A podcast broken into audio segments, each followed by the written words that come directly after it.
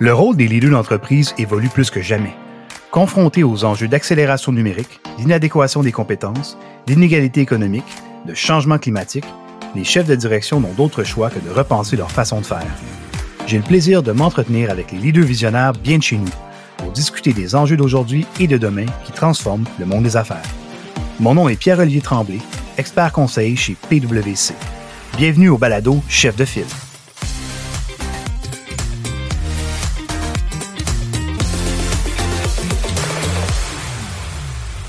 PwC a lancé un sondage mondial auprès de plus de 5000 chefs de direction pour prendre le pouls des leaders sur les enjeux et leurs priorités. Pour en discuter, je reçois nul autre que Sophie Brochu, présidente directrice générale d'Hydro-Québec, ainsi que Noshan Rousseau, associé directeur Grand Montréal chez PwC. Bonjour à vous deux. Salut. Bonjour Sophie, bonjour PO. Sophie, tu voulais qu'on aborde ensemble l'évolution du rôle des entreprises et de leurs dirigeants au sein de leur communauté et de la société. Ensuite, on va discuter de l'environnement, un thème qui est au cœur d'Hydro-Québec. Dans la publication, j'ai remarqué une donnée vraiment inquiétante cette année.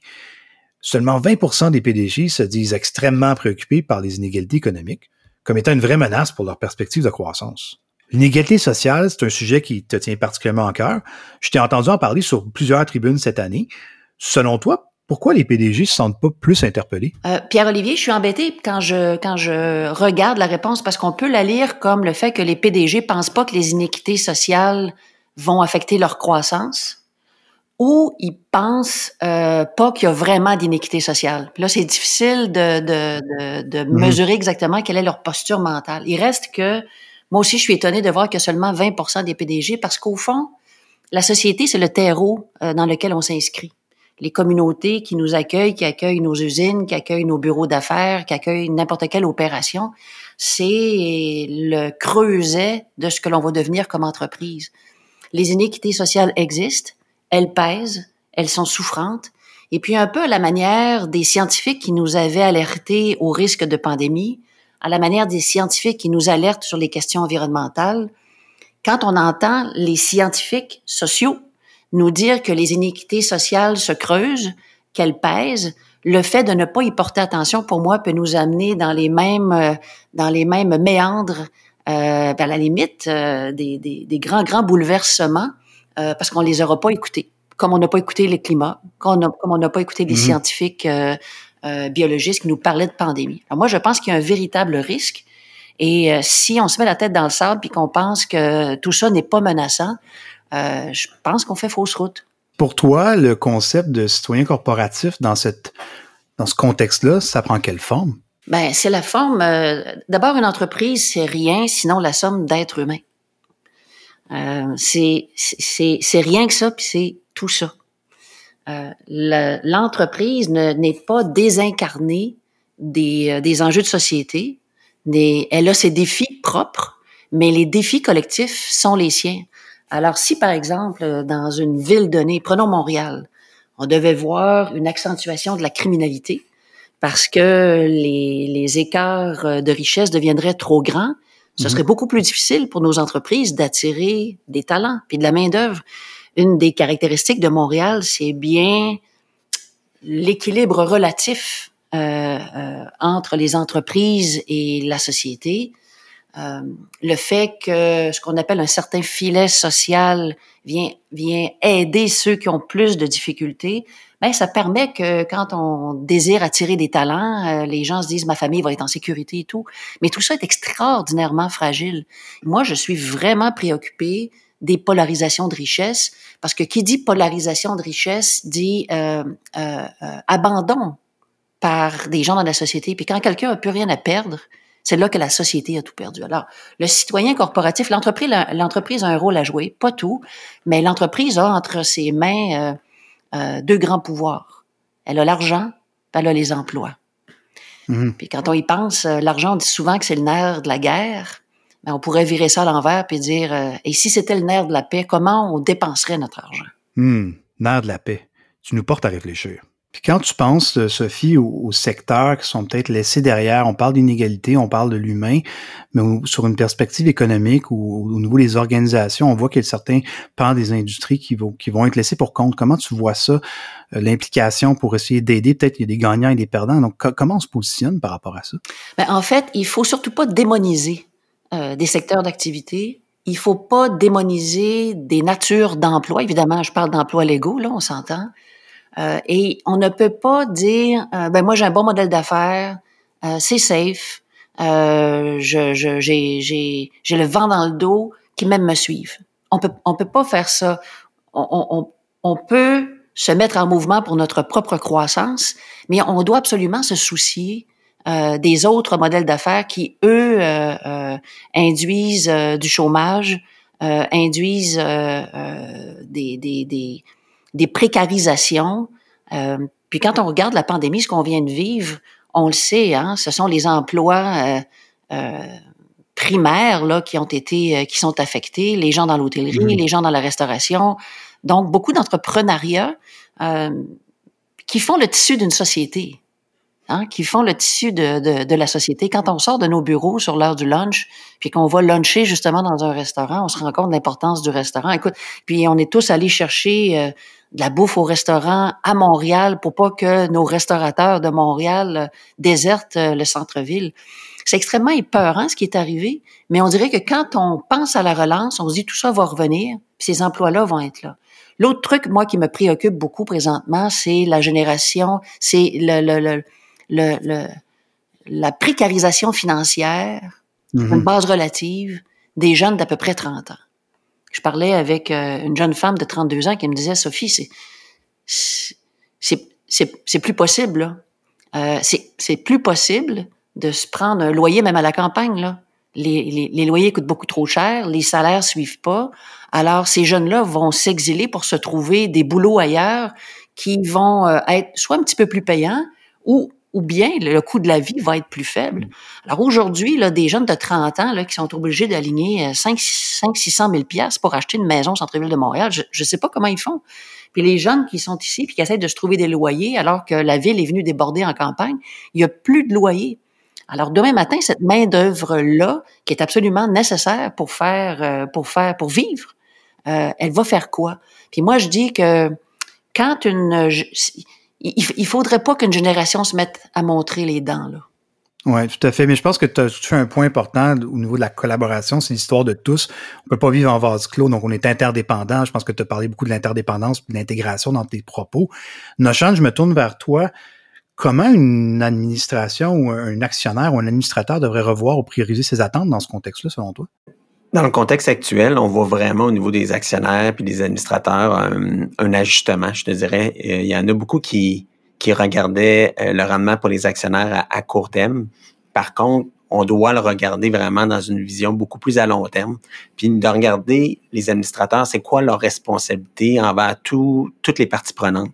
Donc, bien entendu, on parle des actionnaires, mais il y a aussi les, les employés, les, les clients de l'entreprise, les fournisseurs, euh, les gouvernements, la communauté dans laquelle euh, l'entreprise opère, euh, les régulateurs et aussi les différents partenaires d'industrie.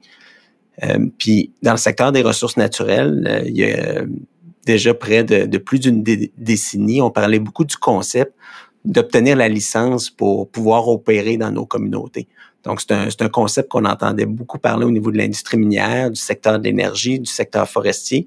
Maintenant, on voit que c'est un concept qui est en train de s'étendre à l'ensemble des, secteurs d'activité. C'est une légitimité pour avoir aussi la, confiance de toutes les parties prenantes. Puis tantôt, PO, tu faisais référence euh, au sondage qu'on a effectué auprès de, de 5000 PDG. Puis lorsqu'on regarde les PDG du Québec, une de leurs plus grandes préoccupations pour leur croissance, c'est d'avoir les employés euh, disponibles pour justement effectuer cette, cette croissance-là. Puis c'est nécessaire euh, si on veut avoir des employés loyaux et fidèles, ben de vraiment voir euh, pour les administrateurs, c'est quoi leur responsabilité envers toutes les parties prenantes, incluant les employés. Sophie, ta réaction par rapport à ça, lorsqu'on parle euh, du rôle de l'actionnariat ou des administrateurs, quand on parle de vraiment la, responsabilité d'opérer, j'aimerais t'entendre sur ça.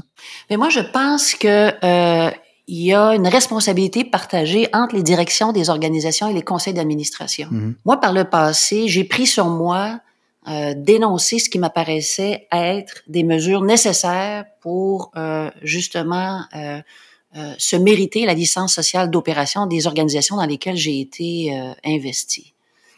Les administrateurs ont des responsabilités qui sont les leurs. Moi, je pense que la licence sociale d'opération fait partie est probablement la- l'actif le plus important de l'organisation après sa main-d'œuvre. La licence sociale d'opérer est plus importante que sa base de clientèle. Parce que sans licence sociale d'opérer, tu n'opéreras pas très, très longtemps. Alors, est-ce par obligation, est-ce par humanisme que tout à coup les conseils d'administration lèvent le nez, tout ce qu'on appelle les ESG? Je pense qu'il y a encore beaucoup de conseils d'administration, beaucoup d'entreprises qui sont en train de dépatouiller c'est quoi le concept de ESG puis d'acceptabilité sociale. Et euh, il, y a, euh, il y a une grande tentation de cocher la case. Et puis, on n'en est plus à cocher les cases. Mhm. Tantôt, tu disais, les, les, ou c'est Nochan qui disait, les entreprises euh, euh, craignent de ne pas avoir leur main-d'œuvre. Alors, tout à coup, euh, cette main-d'œuvre-là, euh, ben, on espère l'attirer au Québec hein, par l'immigration. Or, quand tu regardes le taux de chômage des immigrants, le taux de chômage des immigrants est beaucoup plus important que le taux de chômage des Québécois dits de souche. Puis là, je parle pas des immigrants qui ont pas de, de, de, de métier, là. Nos immigrants arrivent ici, euh, ils sont euh, médecins, ils sont dentistes, ils sont infirmières, et encore aujourd'hui, ils lavent des planchers dans des hôpitaux. Alors, euh, pourquoi? Parce que on a un, protectionnisme inouï de nos organisations, encore aujourd'hui. Alors, où sont les dirigeants? Où sont les, les, les conseils d'administration? Où sont nos grands ordres professionnels qui sont éminemment protectionnistes? On le sait. On n'en jase juste pas parce que, parce que je sais pas pourquoi. Euh, mais, mais, mais c'est ça pareil. Alors, euh, quand on parle de, de, de licence sociale d'opérer, si on n'est pas foutu de donner du travail à des gens qui sont formés, qui, qui sont ici, qui seraient capables de nous aider, ben, on, va avoir un petit problème tantôt, Mm. là. Effectivement, c'est un chantier sur lequel il faut travailler pas seulement au sein des organisations, mais aussi en tant que société. D'ailleurs, un autre chantier d'importance est sans aucun doute l'environnement. Pourtant, notre sondage mondial auprès des chefs de direction a révélé cette année que 27% des PDG mondiaux sont peu ou à peu près pas préoccupés par les changements climatiques.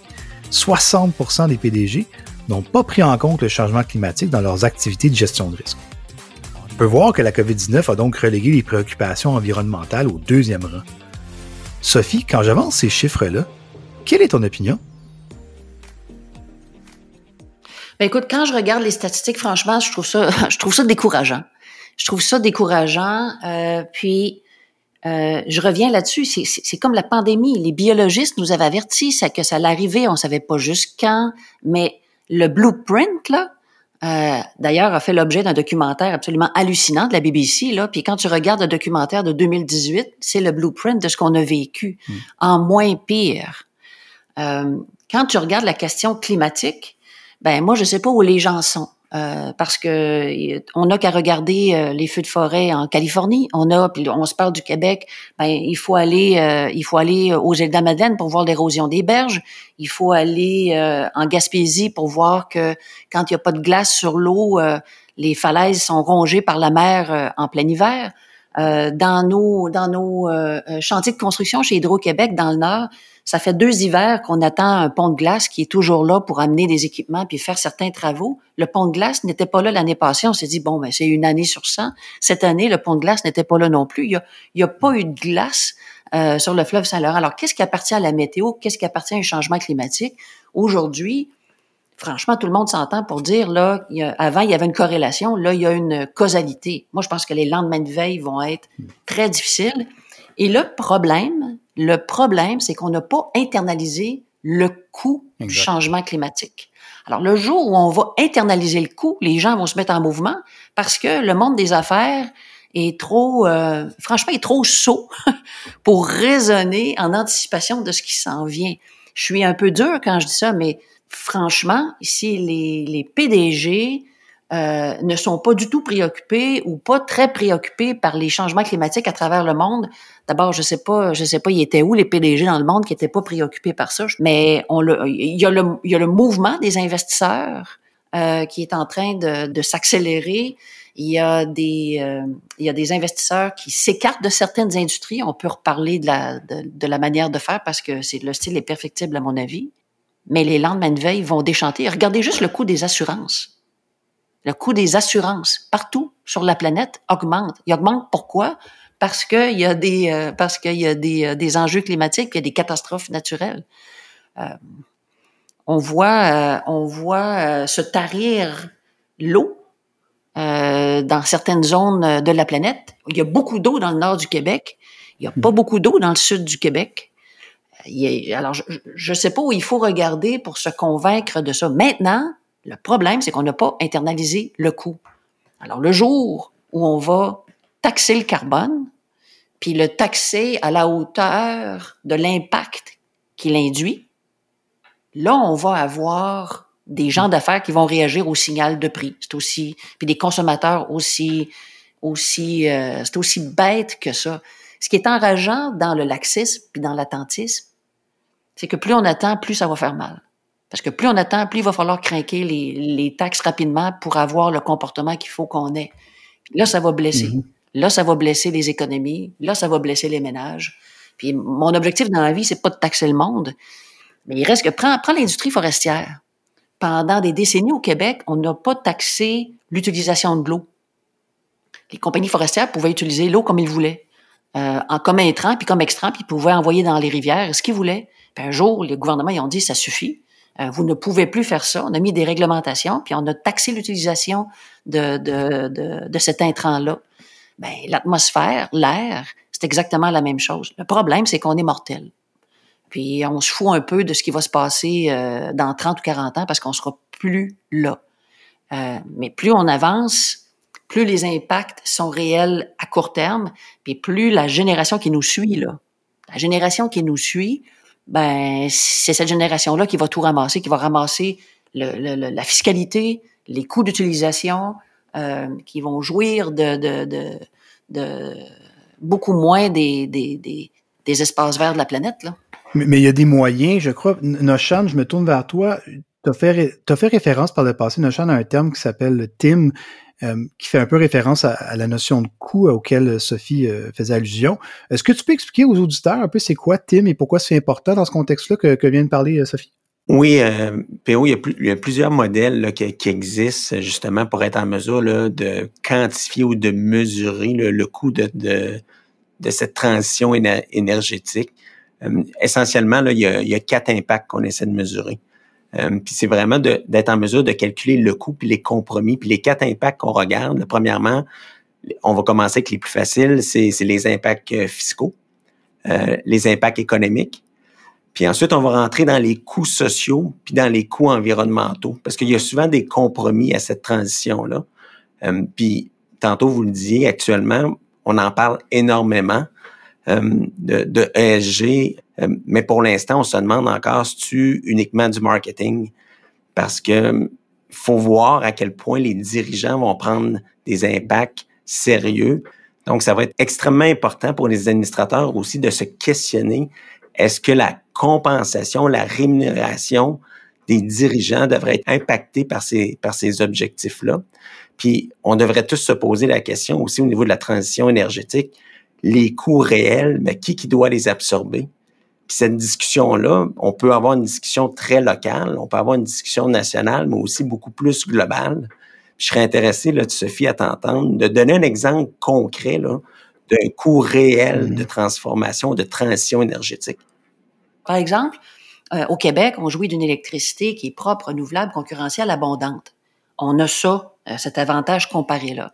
Alors, on peut alors que d'autres euh, territoires réfléchissent à la transformation de leur production d'électricité, nous, cette transition-là, elle a été faite dans le passé, pas parce qu'on était plus intelligent, mais c'est parce que ça a été ça qu'on avait, nous autres, on avait de l'eau, on n'avait pas du pétrole, on n'avait pas du gaz, on avait de l'eau, fait qu'on on a développé l'hydroélectricité. Euh, et aujourd'hui, donc, on, on, on, doit, on peut avancer dans l'autre segment de la transformation des économies, notamment dans le transport, notamment dans le transport public. Tout le monde s'entend pour dire que dans une ville comme Montréal, euh, l'autobus électrique fait plein de sens. On est, on est tous d'accord avec ça, densité de population, trajet et tout. Bon, très bien. Alors, on se dit, on va avoir des bus électriques. Fort bien.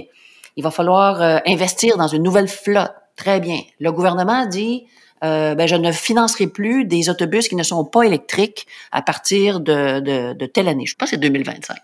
Ben, alors, on se dit combien ça coûte? Alors, les gens mettent ça dans leur budget. Ça va coûter tant pour les, les autobus et tout. Ah, OK. Mais il va, falloir les recharger, les autobus. Ah oui, bon, très bien. Alors, on pourrait les recharger un peu comme on voit dans certains pays, ce qu'on appelle le biberonnage, où à chaque 10 ou 12 arrêts, l'autobus arrête un peu plus longtemps, se recharge un peu et continue sa route. Pour toutes sortes de raisons, ça ne fonctionne pas à Montréal. C'est pas comme ça que ça peut aller. Il faut donc, ben, il n'y a pas de problème, on va les recharger la nuit. Donc, ils vont se recharger la nuit ou en tout cas quand ils vont rentrer au garage. Très bien. Très bien. Le seul problème, c'est qu'il n'y a pas un seul garage qui est capable d'accepter le système de recharge. Parce que ça prend une logistique, parce que c'est comme une espèce de, de, de garde de triage de, de, de recharge avec des recharges intelligentes et tout. Et donc, il faut réinvestir des centaines et des centaines et des centaines de millions dans les garages d'autobus urbains pour être en mesure d'avoir une flotte électrique. Et évidemment, ces milliards-là, personne ne les a. Alors tout le monde se regarde en disant, ben, bon, très bien. Alors, qui devrait payer pour ça? Est-ce que ce sont les usagers? Est-ce que c'est le gouvernement du Québec? Auquel cas, euh, ce sont les finances publiques ou les taxes, les impôts, euh, des gens à Gaspé qui, eux, n'auront pas l'autobus euh, électrique, qui vont payer pour l'électrification des autobus de Montréal. Je dis pas que c'est bon ou que c'est mauvais. Je dis juste que personne n'en parle. Personne ne parle des coûts, puis comme on parle pas des coûts, on parle pas de qui va payer pour. Et plus on attend de faire ça, plus quand on va se mettre à en parler, il va falloir que la facture, euh, en fait, la facture va être très élevée, plus ça va être douloureux, puis plus les gens vont s'opposer à ça. Et si les gens s'opposent à ça, ben, la transition énergétique n'aura pas lieu. Alors, vivons avec les conséquences de, nos, de notre euh, dilettance. Donc, d'avoir les discussions importantes dès le début et non pas attendre à la fin pour euh, voir euh, avec transparence, je pense que c'est ça le mot-clé, l'intégralité des coûts qui est associée à des beaux projets, parce que c'est tous des beaux projets, comme, comme tu dis, mais... Je vais nuancer, Pierre-Olivier, si tu me permets, parce que la question des garages, c'est pas que les gens ont caché les coûts. C'est juste qu'on on découvre le modèle d'affaires au fur et à mesure qu'on écrit le livre mais, mais, mais, hmm. mais, les coûts, là, euh, personne n'en parle. Personne ne parle de ce que ça implique pour, euh, pour le citoyen. Puis à la fin, qu'on soit citoyen, qu'on soit consommateur, qu'on soit voteur, qu'on soit payeur de taxes, c'est l'humain qui va payer. Ou, ou actionnaire. En fait, moi, ce que je crois, c'est que les rendements absolus vont baisser, le coût de la vie va monter, puis il va falloir qu'on se contente euh, de, de, de, moins de dépenses pour vivre mieux puis plus longtemps. Ben, merci beaucoup, Noshan. Merci beaucoup, Sophie. Je pense qu'on a vu, là, précisément à travers vos interventions, vos exemples, vos commentaires, que c'est important de remettre en question des croyances, des mythes, défaire des mythes, mais ça va passer notamment par du leadership plus inclusif, plus collaboratif, on en a parlé pendant l'émission, et surtout une bonne dose de courage et de lucidité, dont vous avez fait preuve tous les deux ce matin en vous joignant à moi à l'émission. Je vous remercie beaucoup. On va passer à la dernière, vraiment au dernier segment du balado, euh, qui est en fait euh, les questions en rafale. Euh, afin d'apprendre à mieux vous connaître un peu sous un autre angle, un peu plus ludique. Donc, c'est assez simple. Ce que je vais faire, c'est que je vais vous proposer deux mots et vous devez choisir celui qui vous interpelle le plus. Ça vous va? Correct. Parfait. Allons-y. Donc, on commence par euh, Noshan, si tu veux bien, Noshan. Alors, j'y vais. Allons-y. Je te dis euh, cinéma en salle ou live dans ton salon? En salle. Si je te dis montagne russe à la ronde ou réalité virtuelle? À la ronde. Avec ou sans pilote? Avec. Télémédecine ou bureau du médecin? Bureau du médecin. Travail à la maison ou au bureau? Hybride, mais davantage au bureau. Sophie, on c'est à ton tour? On y va. Taxi avec ou sans chauffeur? Avec. Ta destination voyage, Paris ou Mars? Paris. Épicerie en ligne ou en personne? En personne. Avec un clavier ou Alexa? Clavier. Monnaie ou Bitcoin? Monnaie. Facteur ou drone? Facteur. Puis juste pour toi, la petite dernière, Un bon vieux tracteur John Deere ou un robot autonome pour faire le gazon? Un tracteur John Deere. Merci Sophie. C'est ce qui conclut ce premier épisode de Chef de file. Merci d'avoir été au rendez-vous. J'aimerais vous laisser avec quelques pistes de réflexion. Quelle valeur votre entreprise apporte-t-elle à sa communauté ou à la société? Vos initiatives en matière d'ESG servent-elles à cocher une case, à vous conformer ou à faire une réelle différence? Finalement, quelle est votre position sur l'internalisation des coûts de changement climatique? Pour plus d'informations sur les sujets, je vous invite à consulter le sondage mondial de PwC auprès des chefs de direction. Le lien est disponible dans la description de l'épisode. Et on se retrouve lors du prochain épisode où nous recevons Serge Gendron du groupe AGF. Merci. Et comme dirait l'autre, tu veux pas manquer ça.